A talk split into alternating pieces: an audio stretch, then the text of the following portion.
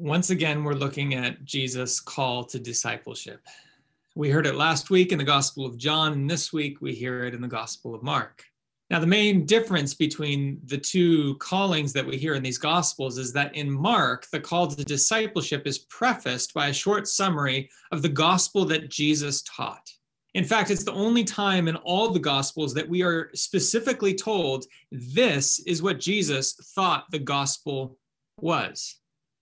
So, discipleship, according to the Gospel of Mark, flows from the reality of the gospel. It's not human will or effort or resolve, but the good news about God. So, what we're going to do this morning is, is quite simply just look at Jesus' understanding of the gospel. And then we're going to look at the type of discipleship that flows from the gospel. And we're just going to make three observations about each of those, each of those things. So the first is the good news according to Jesus. Three observations. First is that the gospel is a fact. Yes, the gospel is a person, Jesus of Nazareth, and it is also a fact, something that is happening in and around Jesus.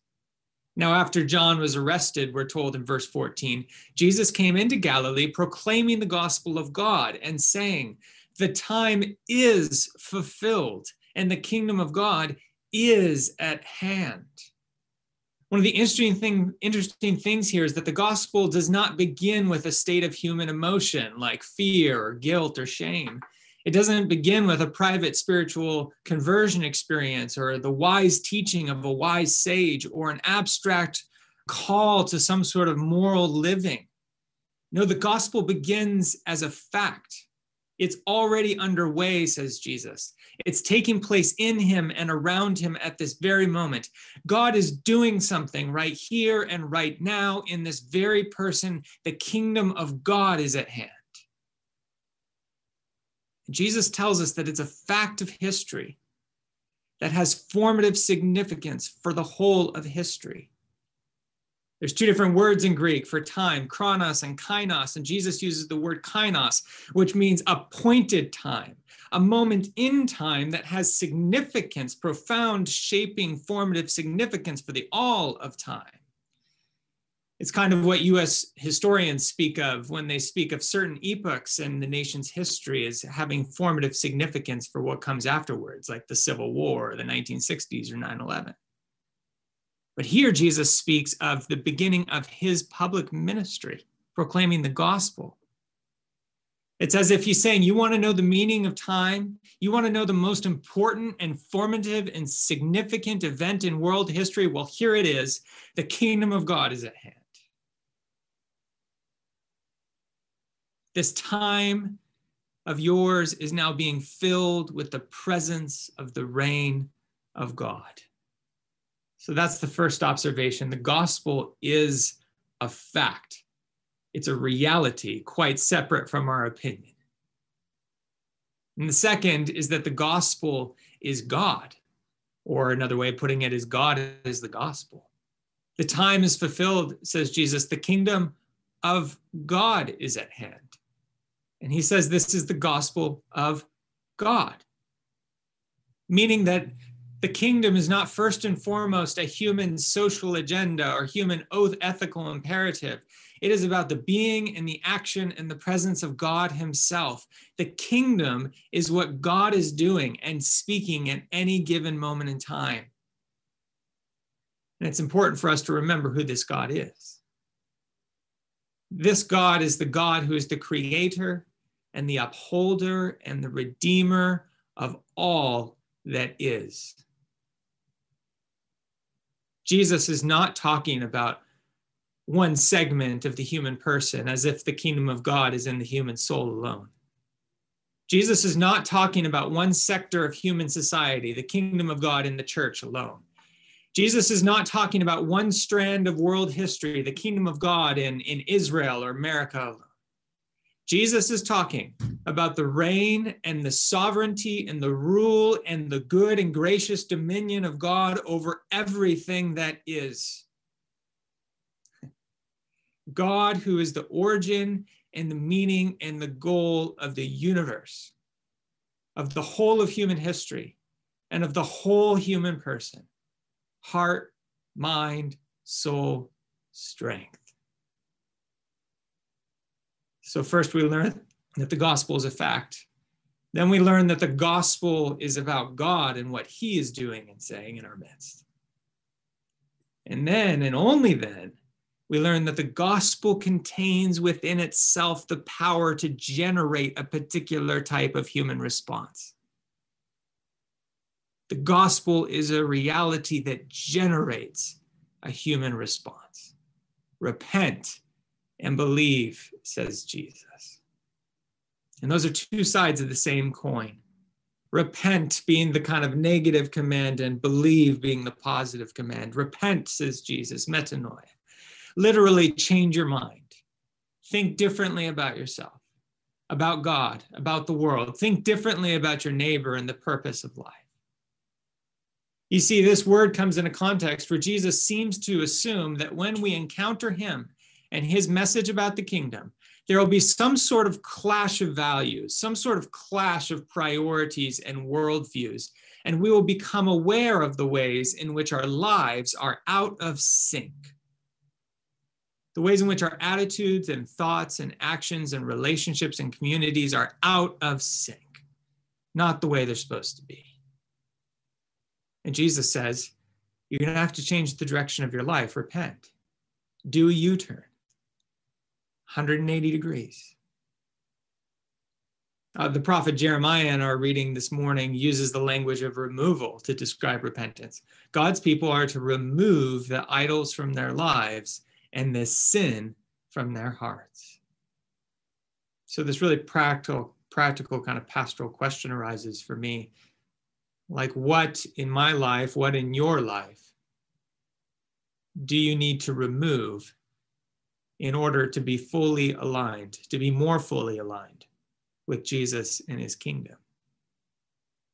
I wonder if that's a good question for us in this season. What in my life, what in our life together do we need to remove in order to be more fully aligned with Jesus and his kingdom? But for Jesus, repentance is never the end game. It's always on the way to belief. It's an act of belief itself.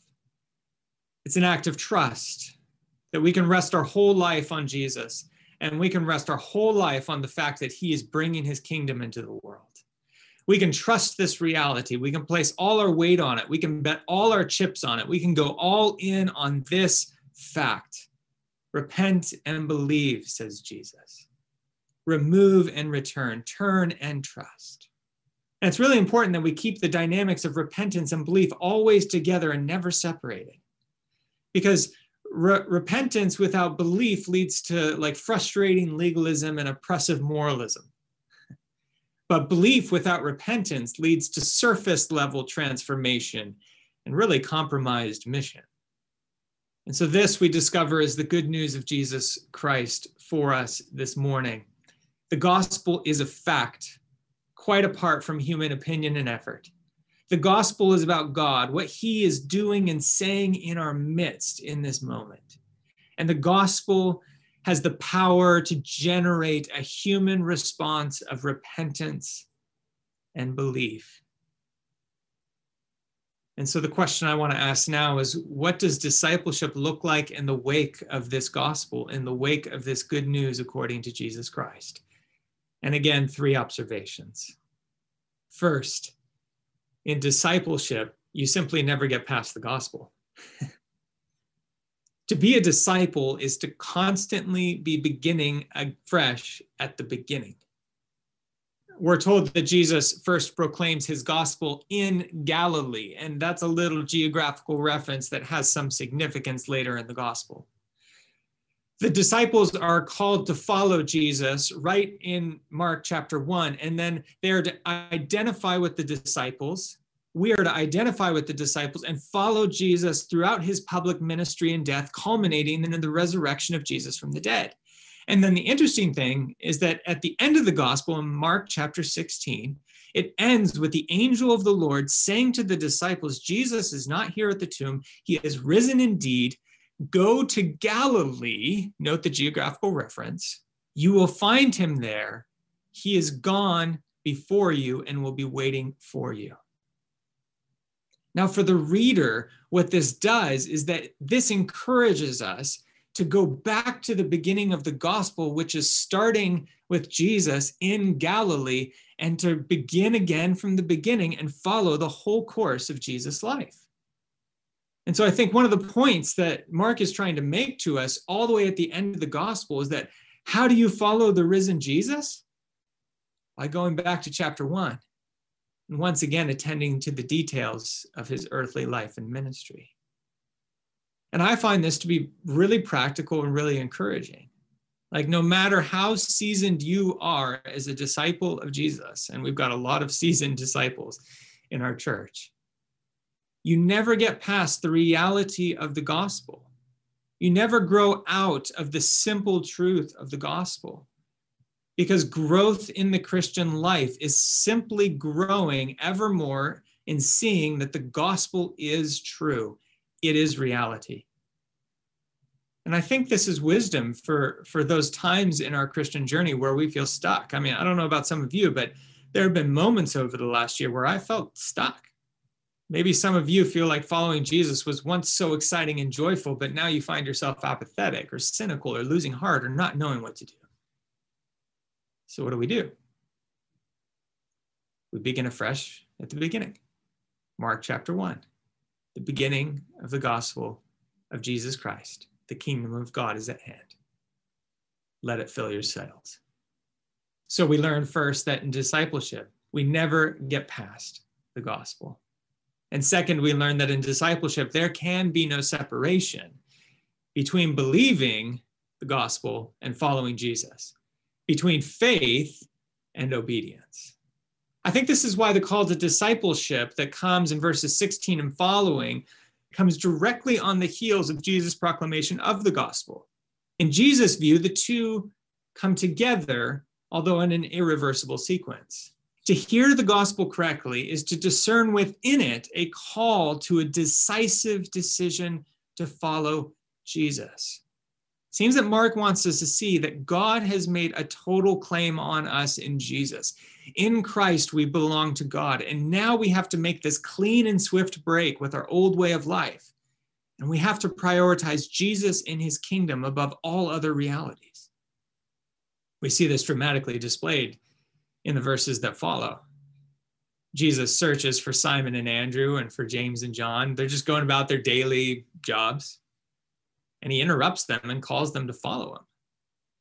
And then we're given details that are very rare in the Gospels. Verse 18, and immediately they left their nets and followed him.